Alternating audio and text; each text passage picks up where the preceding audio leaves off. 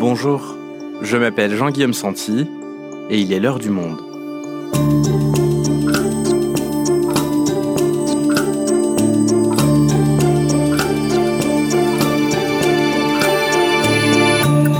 Aujourd'hui, plongez dans la mécanique trouble des sondages. À l'approche de l'élection présidentielle de 2022, les enquêtes d'opinion se multiplient, propulsent des candidats, en disqualifient d'autres, et leur influence sur la vie démocratique est déjà depuis longtemps l'objet de débats. Mais comment ces études sont-elles menées exactement? Qui sont celles et ceux qui participent, ce que l'on appelle des répondants? Ces estimations peuvent-elles être considérées comme fiables scientifiquement? Luc Brunner est grand reporter au Monde. Il a récemment répondu pendant six semaines à plus de 200 études. Il s'est créé une dizaine de faux profils qui ont donné leur avis sur la prochaine série Netflix ou les idées d'Éric Zemmour. Il nous raconte les limites d'un système qui sert encore de boussole au monde politique et médiatique. Plongé dans les eaux troubles des sondages, un épisode produit par Clément Baudet, réalisation Amandine Robillard.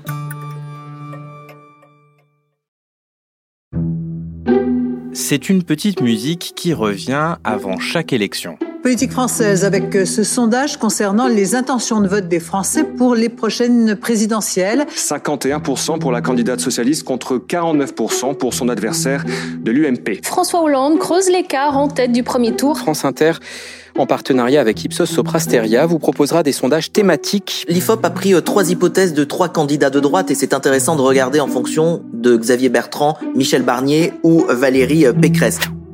Depuis les 20 dernières années, le nombre de sondages a explosé. Pour l'élection présidentielle de 2002, on en comptait 193, en 2007 293, en 2012 409 et en 2017 ce sont 560 sondages en lien avec la présidentielle qui ont été produits. Et à l'approche de 2022, cette inflation sondagière semble se confirmer, même si parfois les prévisions se retrouvent bien loin de la réalité des urnes et c'était le cas un certain 21 avril 2002. Dimanche 21 avril, Pierre Giacometti, le patron d'Ipsos et son équipe se sont installés sur les plateaux de France 2. Les sondeurs se rendent difficilement à l'évidence. Bon, bah c'est clair, c'est pas un perdu. Le Pen est deuxième. Tu l'as donné au client ou pas? Non. Là, les coefficients sont comment C'est bah, Ils sont beaux, regarde. 0,87, 0,78 et 0,79. En tête, Jacques Chirac, 20% des voix. Énorme surprise, Jean-Marie Le Pen semble devoir être le second avec 17% des voix. Plus récemment, c'est l'abstention record aux dernières élections régionales de juin 2021 qui n'avait pas été anticipée par les sondeurs, créant à nouveau la surprise. Alors derrière ces chiffres et ces pourcentages, ces courbes et ces intentions de vote, comment ces enquêtes sont-elles vraiment fabriquées?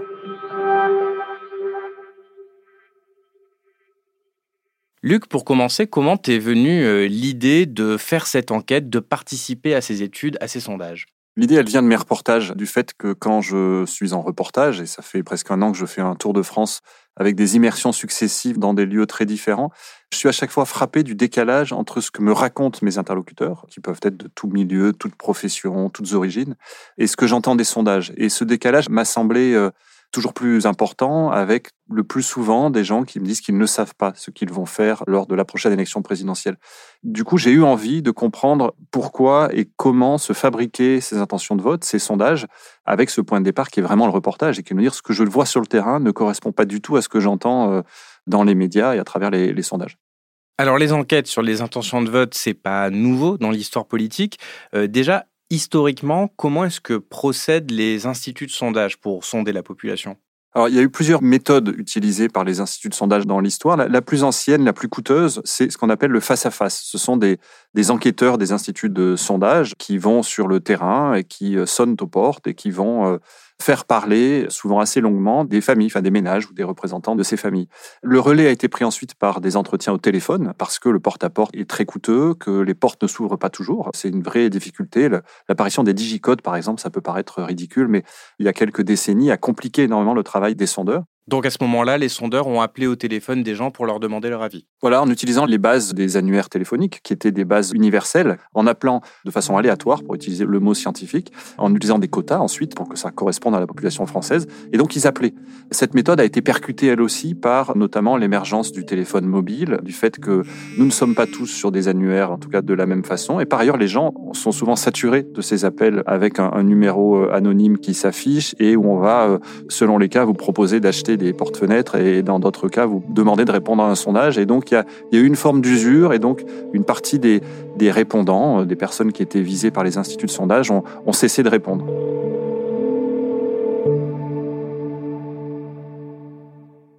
Donc à partir du moment où ils ont cessé de répondre, quelle a été la nouvelle méthode utilisée par les sondeurs? La méthode en ligne, ça correspondait au moment où Internet a pris son essor par ailleurs, et donc euh, Internet est devenu un outil quasiment universel, je dis quasiment et c'est important, et donc à partir de ce moment-là, les instituts ont, basculé au point qu'aujourd'hui, sur la campagne présidentielle en, en cours pour l'élection de 2022, il y a quasiment 70 sondages qui ont déjà été publiés, tous ont été réalisés euh, avec cette méthodologie. Alors du coup, une enquête d'opinion numérique, comment ça fonctionne exactement? Comment les sondeurs procèdent? Alors, à la différence du téléphone où il y avait des annuaires, il n'y a pas d'annuaire sur Internet. Et donc, ce qui a été mis en place depuis des années, c'est une incitation pour des internautes à s'inscrire sur des sites et à contribuer à des sondages.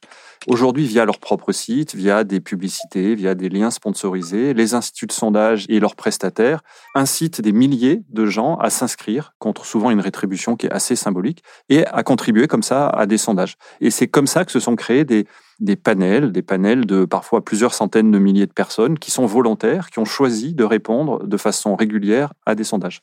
D'accord, donc on a une base de données de gens qui sont volontaires pour répondre à des enquêtes, aussi bien sur des séries télé, des aspirateurs, que des enquêtes politiques, donc. Et ces bases de données, elles appartiennent à qui exactement? Alors, ces bases de données, elles peuvent appartenir à deux types d'acteurs différents, soit des instituts de sondage qui sont, j'utilise des guillemets, propriétaires de leur panel. C'est le cas, par exemple, d'Ipsos ou d'Opinionway, et qui vont gérer eux-mêmes leur panel et soumettre à leurs dizaines ou centaines de milliers d'internautes panélistes des sondages de nature extrêmement variée.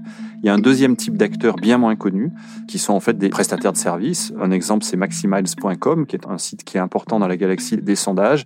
Et là, ces prestataires de services proposent à des instituts de sondage, c'est le cas d'IFOP, de BVA ou de Kantar par exemple, d'accéder à leur base de données de panélistes et de, en fait, de faire se rencontrer deux compétences, la compétence de gestion d'une base de données et la compétence d'analyse des instituts de sondage en tant que tels. Donc c'est bien deux acteurs différents.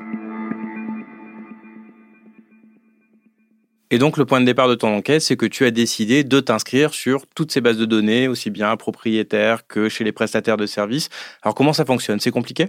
Non, euh, je fais ça de façon très simple. J'ai commencé par créer un premier compte pour regarder comment ça marchait. Et puis, je me suis demandé si ce fonctionnement-là était le même ailleurs. Donc, j'en ai créé un deuxième, un troisième, un quatrième et, et jusqu'à une dizaine de comptes avec des profils différents, avec l'idée que comme on ne peut pas entrer dans la fabrique des sondages, puisque ce sont des entreprises privées qui ne rendent pas de compte dans un cadre démocratique, il n'y a pas d'autre moyen aujourd'hui que cette démarche-là, qui est d'aller voir de l'intérieur, dans les coulisses, comment fonctionnent les sondages. Et donc, j'ai effectivement répondu à une quantité de sondages particulièrement inintéressants sur les couches culottes, sur les pneus de voitures, sur les frigos, et donc vraiment par quantité euh, presque industrielle. Mais ça me permettait de comprendre la vraie mécanique des sondages au-delà du discours des instituts de sondage. Pour vous donner un exemple, le 10 octobre dernier, j'ai répondu à un sondage IFOP sur une série de questions. Et ce qui m'a semblé intéressant, c'est la très grande variété des questions, ce qui pose une, une interrogation sur la valeur scientifique de ce type de démarche. Avez-vous déjà cherché à savoir si vous étiez personnellement atteint de diabète? Êtes-vous inscrit sur les listes électorales pour aller voter? Prononcez-vous de tout à fait d'accord à pas du tout d'accord aux phrases suivantes. La France doit rester un pays chrétien. Il faudrait rétablir la peine de mort. La femme est faite avant tout pour avoir des enfants et les élever. Il n'y a pas de différence entre islam et islamisme. Les Français sont devenus étrangers dans leur propre pays. Il faut arrêter de se soumettre aux injonctions abominables des mouvements LGBT.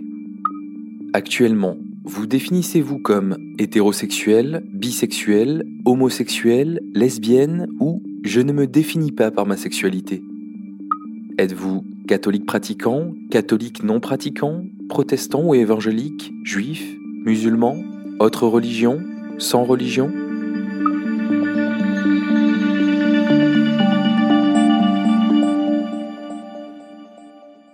J'ai chronométré, j'ai regardé le temps, j'ai mis 23 minutes pour répondre à, toutes ces questions. Ça m'a fait gagner 20 points, ce qui qui fera pas ma fortune. Mais ce qui est intéressant, c'est l'accumulation des questions et le fait qu'on m'emmène à passer du diabète à mes intentions de vote éventuelles et voire à ma religion ou mon orientation sexuelle. Et en passant, on me soumet une série de, de formules, de citations, sans me dire qui est l'auteur de ces citations. En l'occurrence, c'est Éric Zemmour, avec le sondeur qui fait réagir les panélistes comme moi sur êtes-vous oui ou non d'accord avec ces formulations. Luc, dans ce que tu nous racontes, ce qui me frappe le plus, c'est que tu viens de nous dire que tu as répondu n'importe quoi euh, à une enquête. Tu viens de nous dire que tu t'es fait une dizaine d'identités euh, factices euh, où tu te crées un petit peu des, des personnages, on va dire, à chaque fois.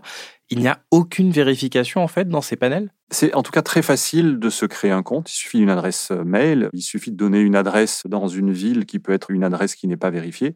Il n'y a pas de moyen de contrôle simple et évident. Ça ne veut pas dire qu'ils ne font pas des contrôles. Les instituts de sondage peuvent tester la cohérence des réponses. Par exemple, il y a un exercice qui m'a souvent fait sourire, c'est-à-dire que à un moment donné, dans, dans le flot des questions auxquelles vous êtes soumis, on va vous projeter une image d'un d'un zèbre et on va vous demander de cocher la bonne case. Est-ce qu'il s'agit d'un zèbre, d'une girafe, d'un éléphant? Et voilà. Si vous répondez la mauvaise case parce qu'en fait vous répondez de façon quasiment automatique au sondage, effectivement là le sondage va pouvoir détecter que vous avez un comportement qui est anormal.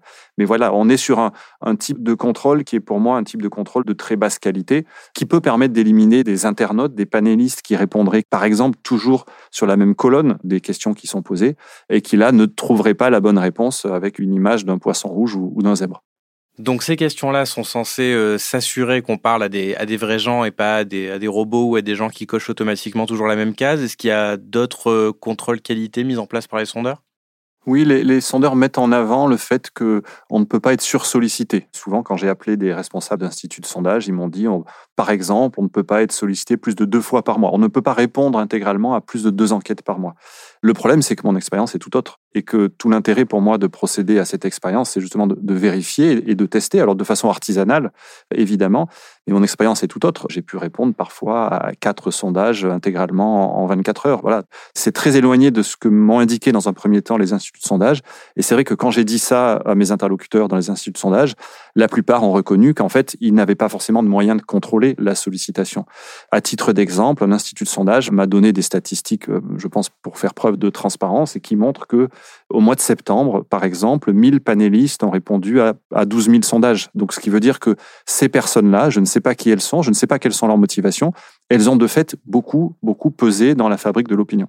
Et ce constat que les contrôles sont en fait extrêmement faibles pour s'assurer de la qualité des répondants, euh, tu en as parlé, j'imagine, aux responsables d'instituts de sondage. Qu'est-ce qu'ils te répondent ils me répondent en étant assez embarrassés que, euh, pour une part, ils ont euh, des objectifs de non-sursollicitation de leurs internautes, mais que la réalité de la pression du nombre de sondages à réaliser fait que souvent, ils font beaucoup de sondages. Et donc, c'est vrai que j'étais frappé par ce décalage entre un discours sur la qualité, le fait qu'ils contrôlaient, et un deuxième discours quand je l'ai confronté à mon expérience personnelle, voilà, de, de panéliste, le fait de dire qu'en réalité, leurs moyens de contrôle sont réduits ils sont réduits parce qu'en fait, c'est leur modèle économique. Et le modèle économique de société de marketing, qu'on appelle institut de sondage parce que c'est aussi un coût marketing de, leur part de, se présenter comme ça, et qui ont besoin pour vivre de multiplier les enquêtes et donc de solliciter en permanence leurs panélistes.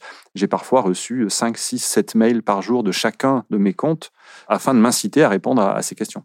Ok, donc si je te suis, tu as pu répondre euh, n'importe quoi en tant que journaliste à certaines enquêtes d'opinion.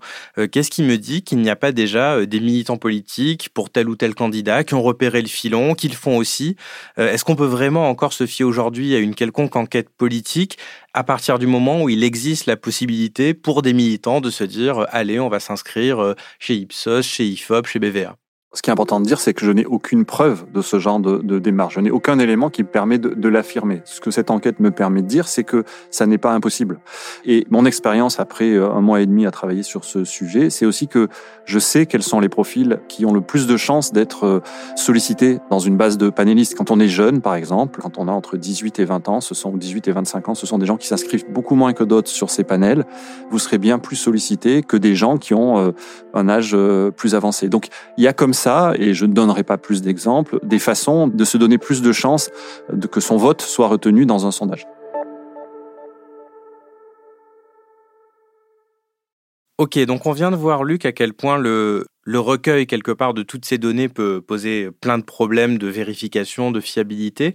Qu'est-ce que les sondeurs font après de toutes ces données collectées sur des aspirateurs comme sur Éric Zemmour? C'est l'autre partie de l'opacité de ce fonctionnement des instituts de sondage aujourd'hui, c'est que les chiffres bruts sont redressés. Quand arrivent ces chiffres sur à peu près tous les sujets, le travail des sondeurs, ça va être de pondérer, en fonction du profil des panélistes, de considérer qu'il leur manque des jeunes, par exemple, et donc d'augmenter le poids relatif des jeunes dans leur échantillon. Quand c'est sur ce qu'ils appellent des variables sociodémographiques, c'est pas très compliqué. Là où ça devient très compliqué et potentiellement assez délicat et sujet de controverse, c'est qu'ils vont redresser leurs échantillons sur un plan politique. Le redressement politique, c'est par exemple ce qui s'était passé euh, après 2002. On avait constaté que euh, les gens disaient moins facilement à un enquêteur qu'ils allaient voter pour Jean-Marie Le Pen. Tout à fait. Ce qu'on sait, c'est que les personnes interrogées dans des sondages ne disent jamais complètement la vérité. Quand vous posez la question à des citoyens sur le fait allez-vous voter aux élections régionales, une semaine avant le vote, 80% des, des personnes interrogées vous répondent qu'ils envisagent d'aller voter. La réalité, c'est qu'ils ne seront que de mémoire 36% lors du premier tour des élections régionales. Et donc, ce qui veut dire que les instituts de sondage le savent très bien, et tous les experts le savent, il y a toujours un décalage entre le déclaratif et le réel. C'est vrai que c'est indispensable que les sondeurs procèdent à ces redressements, et ils ont pour ça un outil qui a une valeur malheureusement très relative, c'est que ils vont demander à chacun de leurs internautes de rappeler leur vote lors des élections précédentes. Et donc on va vous demander en 2012, en 2017 pour la dernière élection, pour qui avez-vous voté lors du premier tour de l'élection présidentielle ils ont une sorte de portrait de leur échantillon. Et si par exemple, ce qui est le cas aujourd'hui, ils arrivent avec un échantillon brut dans leur sondage de 26-27% de gens qui ont déclaré avoir voté Emmanuel Macron au premier tour de la présidentielle, il se trouve que le chiffre du premier tour de Macron à la présidentielle 2017, c'est 24%. Et donc du coup, ils vont pondérer, c'est-à-dire qu'ils vont diminuer la part relative des gens qui ont déclaré voter Emmanuel Macron à l'époque parce que les chiffres ne correspondent pas. Toute la difficulté, c'est qu'ils vont utiliser de façon très complexe une série de critères de ce type-là pour à la fin passer d'un chiffre brut d'un candidat dans le sondage à un chiffre publié avec une série comme ça de modifications extrêmement techniques et complexes. La difficulté, et qui montre pourquoi ces redressements sont extrêmement complexes et sont très peu transparents, c'est qu'une partie des gens ne s'en souviennent plus, ou une partie des gens ne diront pas ce qu'ils ont fait à l'époque. Et donc, le critère qui est utilisé pour opérer ces redressements est un critère qui lui aussi est très fragile. Ça a l'air quand même d'être une opération de cuisine assez artisanale, tout ça quand même. C'est le sénateur Jean-Pierre Sueur, qui est spécialiste des sondages, qui a une formule assez juste. Il dit les instituts de sondage prétendent relever de la science. Ce qui caractérise la science, c'est qu'on publie les données. Et effectivement, on aurait un progrès immense si les éléments étaient publiés et si on comprenait comment les instituts de sondage passent de ces chiffres bruts, avec toutes les réserves qu'on vient de voir sur les échantillons. Il faut surtout pas les oublier à ce stade de la discussion, mais sur les redressements, comment on passe des chiffres bruts aux chiffres publiés. Et cette euh, recette de cuisine-là, pour passer des données brutes euh, au résultat définitif, on sait aujourd'hui comment ça fonctionne ou pas? C'est considéré comme un secret commercial, voilà, de, qualité des différents instituts, de, traiter leurs données. Et c'est vrai, c'est un vrai métier, et, pour le coup, ça fait partie de leurs compétences. Mais on est dans un niveau de transparence qui aujourd'hui reste très faible. Est-ce qu'il existe aujourd'hui euh, en France un organisme, un organe chargé de contrôler ce que font les instituts de sondage? Oui, il existe la commission des sondages dont la mission est de contrôler les sondages euh, politiques publiés, donc pas toutes les études qui sont réalisées par les loin de là les, instituts de sondage, mais cette commission n'est jamais allée travailler sur les panels eux-mêmes. Elle procède à un contrôle des redressements et de la méthodologie des instituts de sondage, mais dans la deuxième partie de leur travail. Et alors, Alain Garrigou fait partie de cette commission. Il est professeur de sciences politiques et on l'a justement interrogé à la suite de ton enquête. Ces moyens sont très faibles du fait des dispositions juridiques et des moyens de la commission. Il n'y a pas de moyens euh, techniques pour contrôler les sondages, tout simplement. C'est un organisme essentiellement juridique. Ça fait 20 ans exactement que euh, je euh, pointe un regard critique sur les dérives des sondages. Il y a deux manières de réagir possibles dans ces cas. C'est soit une réforme législative, ça a été tenté en 2011-2012 par le Sénat, bloqué par euh, le veto présidentiel, par l'intermédiaire de la commission sénatoriale qui réfléchissait sur cette loi. Il y a une autre possibilité, c'est l'autorégulation, c'est-à-dire un mécanisme de marché libre qui permet de publier ce qu'on veut, du bon, du mauvais, etc. Bon, ça c'est l'empire du fake news. euh, il faut envisager une réforme qui agrandisse les pouvoirs de la commission de sondage ou bien renoncer à un système qui, lorsqu'il ne dit rien, contribue à blanchir les dérives les plus graves.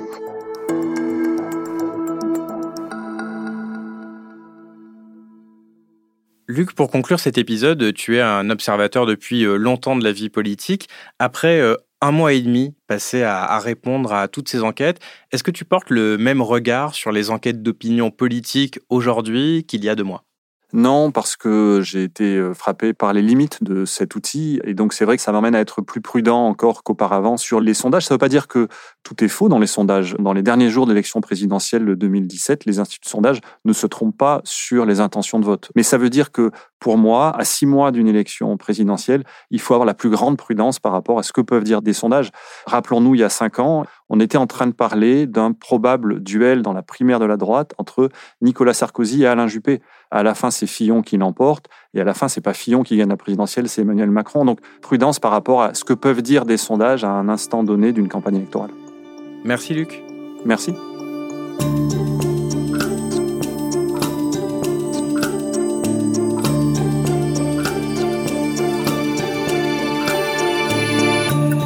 Si vous souhaitez en savoir plus sur le sujet, vous pouvez aller lire toute l'enquête de Luc Bronner en allant vous abonner sur notre site. C'est la fin de l'heure du monde, le podcast quotidien d'actualité proposé par le journal Le Monde et Spotify. Pour ne rater aucun épisode, vous pouvez vous abonner gratuitement au podcast sur Spotify ou nous retrouver chaque jour sur le site et l'application lemonde.fr. Si vous avez des remarques, suggestions, critiques, n'hésitez pas à nous envoyer un email à l'heure du monde @lemonde.fr. L'heure du monde est publiée tous les matins, du lundi au vendredi. On se retrouve donc très vite. À bientôt.